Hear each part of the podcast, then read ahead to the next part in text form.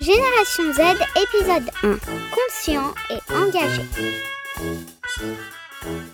Quand j'ai commencé cette histoire d'interview avec Cosima, Scarlett et Nell, ce qui m'a le plus touché, c'était cette émotion palpable et parfois même clairement exprimée.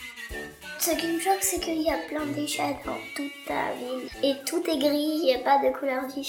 Moi, ça rend quand même triste. Au futur, peut-être, il n'y aura plus d'eau. Et je m'inquiète pour ça.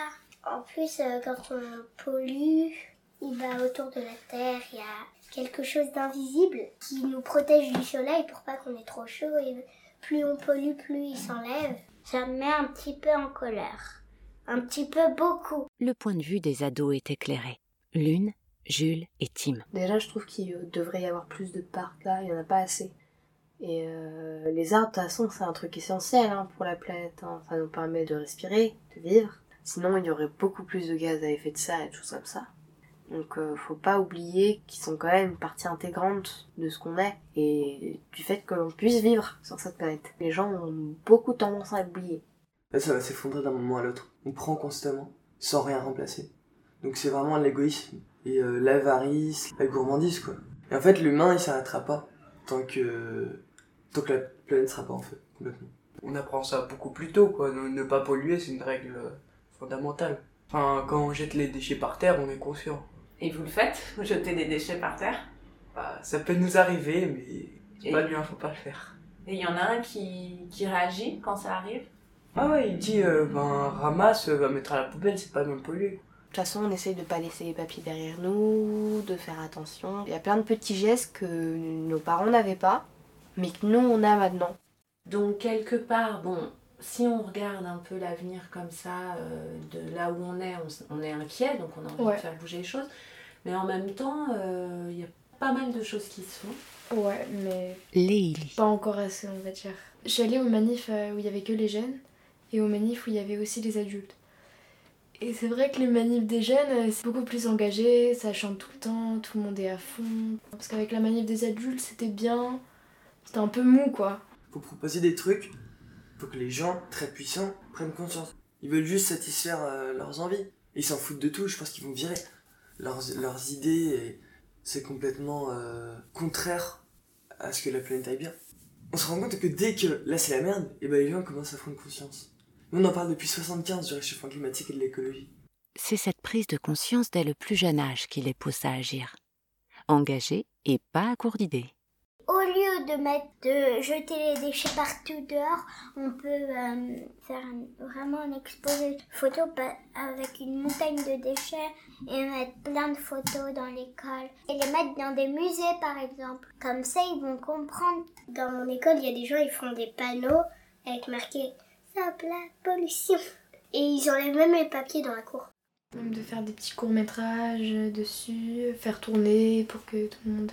Là, il y a déjà beaucoup de choses qu'on entend euh, sur les réseaux sociaux, des influenceurs qui ont dit euh, qu'ils utilisaient Ecosia par exemple. Du coup, bah, il y a plein de jeunes maintenant qui utilisent Ecosia. Et quand on fait un nombre de recherches, ben, ils plantent un arbre. Et si on avait des plantes dans notre rue, on s'en occuperait bien.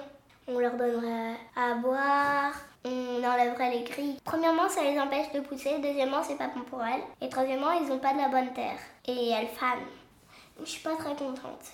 Du coup, c'est pour ça que j'ai envoyé une lettre au maire, mais il m'a pas répondu parce que j'imagine qu'il a beaucoup de travail. Comment j'imagine? Le monde.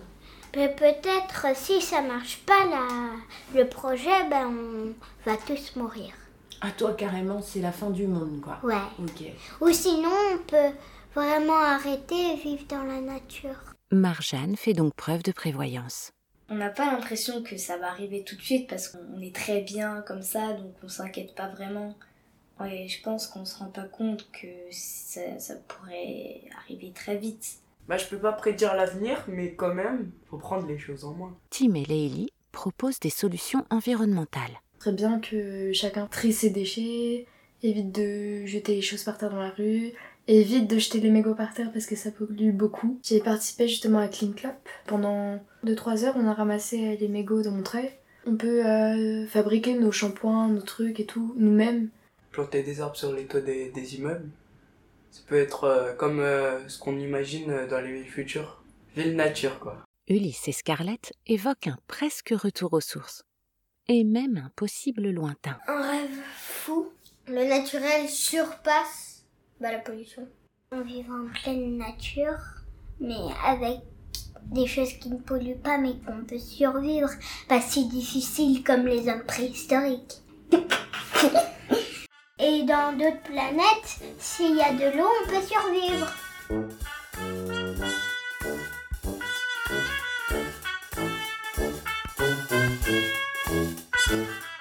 C'était Génération Z, épisode 1.